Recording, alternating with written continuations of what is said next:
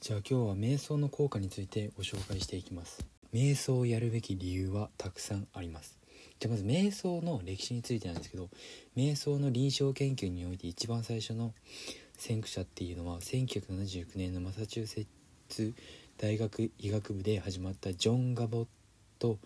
ジンさんの研究チームが開発したマインドフルネスのマインドフルネスベースのストレス軽減 MBSR コースっていうのを開発してみたんですよね。作ったんですよね。でこの MBSR っていうのは腰痛や頭痛持ちの患者に対するものとして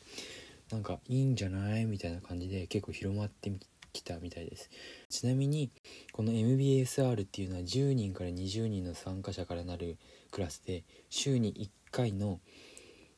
2.5時間から3.5時間の瞑想とあと瞑想のテクニックも学んででさらに毎日の宿題として家で45分間の瞑想を8週間行ってもらったそうです。そしたらなんと瞑想って精神的な気分を和らげるだけでなくちゃなくって過去や未来に対する不安が軽くなってたらしいんですよね、まあ、具体的にはどうなのかっていうと客観的になったり客観的になると結構人って幸せになるっていうのも科学的に示されたりしてるんで、まあ、それはねまたあの後日あのご紹介しようかなと思ってるんですけど、まあ、さらに幸せになったり過去の悪い経験に対する反応なんか後悔とかねああもうなんであんなことしたのみたいなねああいう反応がなくなったりと集中力が上がったり、まあ、結構いいこと尽くしになってるみたいなんですよ。また肥満や摂食障害 ADHD など精神的に問題のある人精神病ですよね、まあ、こういう人たちにも幸福度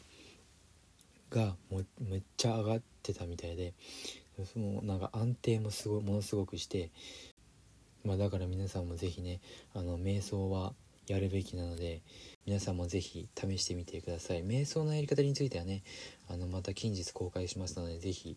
お楽しみに。それでは。バイバイ。